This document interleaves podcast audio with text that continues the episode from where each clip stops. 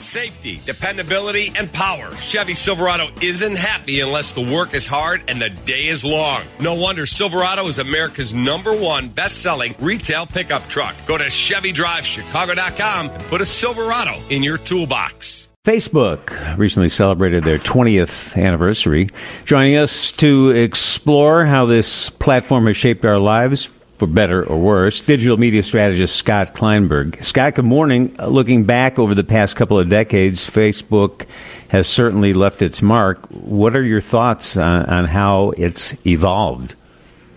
Morning, Bob. Yeah, I mean, Facebook has definitely undergone a remarkable transformation since its inception because if you think about it, initially it started as just a simple platform for connecting college students. That was it. But it's since evolved into this global phenomenon that literally impacts nearly every aspect of our daily lives. Yeah, and now grandma and grandpa are on Facebook. And, uh, Indeed. In, in what ways uh, do you think Facebook has been a force for good? I would say you can't deny the positive contributions that it's made because it has, okay, it has revolutionized communication. It's allowed us to effortlessly stay in touch with friends and family all around the world. Additionally, it's facilitated the sharing of information and ideas and news, and it's empowered individuals to raise awareness about important causes and also connect with like minded individuals.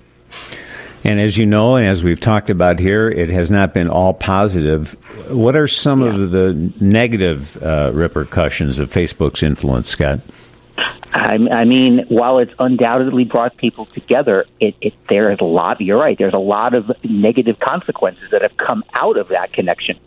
There's concerns about privacy and data security. There's the proliferation of misinformation and disinformation, which started on social media you know, Facebook has faced significant criticism for its role in shaping public discourse. And studies have linked excessive use of social media, including Facebook, to mental health issues like anxiety and depression.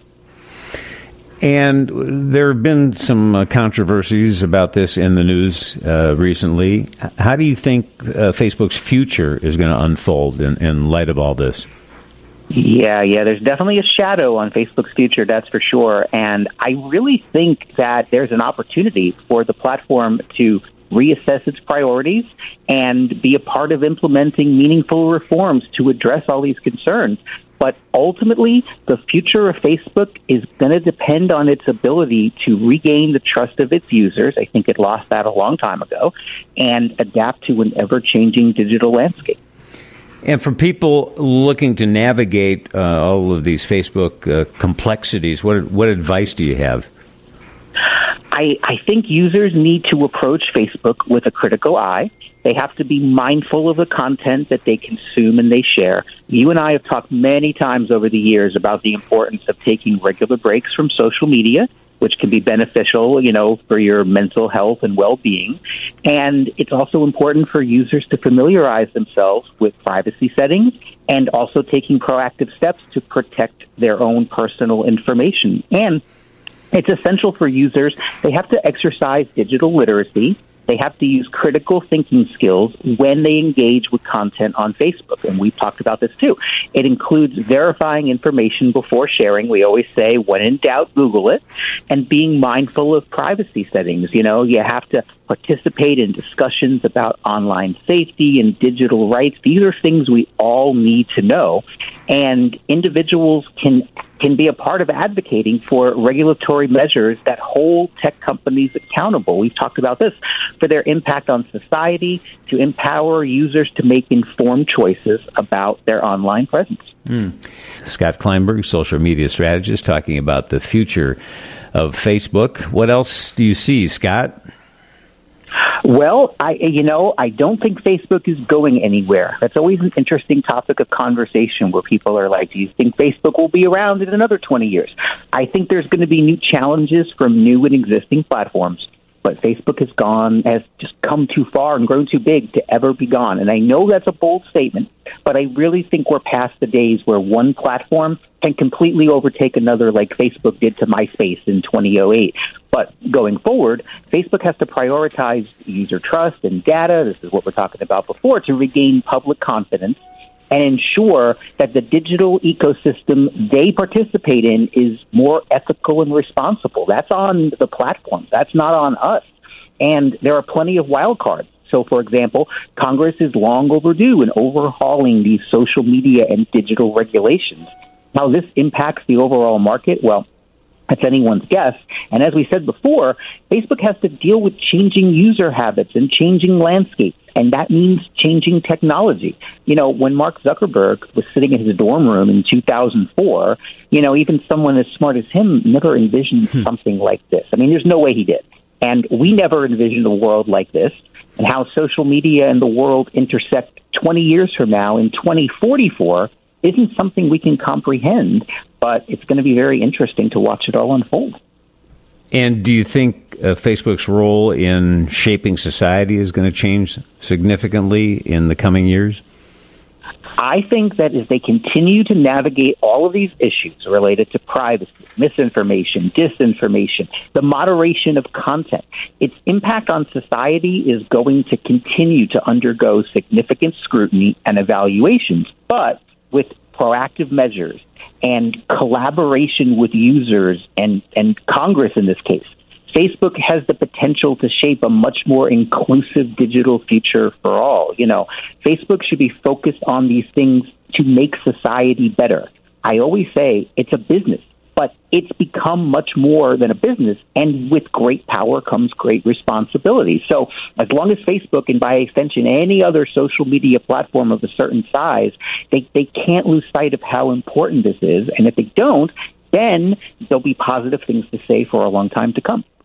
And now that uh, they've been around so long, do you see a point where Facebook uh, went in the wrong direction and did something that changed this trajectory? It's, uh, it, it's a very good question, and it's hard to pick one point in a 20 year timeline, but honestly, most simply, it might just be the pivot away from friends. When you hear Mark Zuckerberg tell what the whole point of Facebook was, which was then called the Facebook, by the way, it seems like forever ago, you know, it was to be a technologically savvy digital directory to connect Harvard University students. And as it gained users, it made perfect sense to think about the next steps and how do you make it bigger? Because isn't that what every business does, right? They want to think about the next big thing. Well, on the flip side, there are businesses that do things well, and that's all they do. Imagine for a second if Facebook was just focused on friends. Imagine if there was no news to share, no misinformation, no disinformation on a wide scale. Imagine that would mean that there's no user data to be compromised. Imagine there was no need for Congress to get involved with hearings to talk about the safety of children. And imagine what would have happened if Facebook would have stuck with what it did well at the time. I think we'd have a, well, I know we'd have a very different Facebook. And we honestly don't even know if Facebook would have survived. It's just amazing how much those changes have impacted the world. Yeah, and, and it doesn't seem like it's been 20 years, does it? It really doesn't. Every time I see something like that, I'm just like, my goodness, am I old? It's just unbelievable. uh, yeah, the time does go by faster as you get older. It's not fair. It Indeed. shouldn't be that way. Let's open up the Genius yep. Bar and talk about the controversy surrounding the shopping app Temu, T E M U. You, have probably heard of this. Uh, the app was the most downloaded uh, free iPhone app in the country last year. Uh, CBS ran commercials during the Super Bowl for Temu. And what what is the controversy exactly here, Scott? What's going on with this? So much like it, it it's complicated because there's a bunch of different controversies rolled into one. But from a high level, Temu is a lot like TikTok in that it has ties to China. It's based in China and its company is China based. Temu is compared very often to Amazon, not really like Amazon, but it's also compared to Wish, which is another kind of discount website. The controversy is twofold because there's a lot of people out there who have concerns about its ties to China. But to be fair, a lot of people have concerns about TikTok's ties to China. Doesn't make it any less popular, right? TikTok is one of the most popular apps in the world. Temu is very similar. It's so popular, like you mentioned, because it offers things for ridiculously low prices. You know the old adage, if it's too good to be true, it probably is. That's how you feel when you're on this website. At least that's how I've always felt. And you can get free things by sharing things with friends because they're trying to grow audience. But one of the big things that has happened with Temu, and I don't know the reason why, is a lot of people order things and never get their packages. I am one of those people. I mm. one time ordered something for my father and I never got it. And I went through the whole thing with my credit card company, never heard anything back from the company. They took care of it. it, it it's just one of those things where people don't know necessarily going in that that's going to happen. They're lured in by these low prices. So there's this controversy that extends, you know, where it's actually based, what it's actually doing, and then there's the whole privacy concern about what its app is doing to your phone, which at the very least we know it's collecting data, but all apps collect data. You have this particular app that's causing this controversy, and it's just this amazing ecosystem of hmm. it's even hard to put into words. Well, there are a couple of class action lawsuits that have been filed against this company, uh, mainly surrounding yes. the, the privacy issues. In, in response, uh, Temu says they categorically deny the allegations. It, it seems that most of the heat they're facing has to do with what they're doing with your information, but uh, yes. a, a lot of a lot of apps get your information, don't they?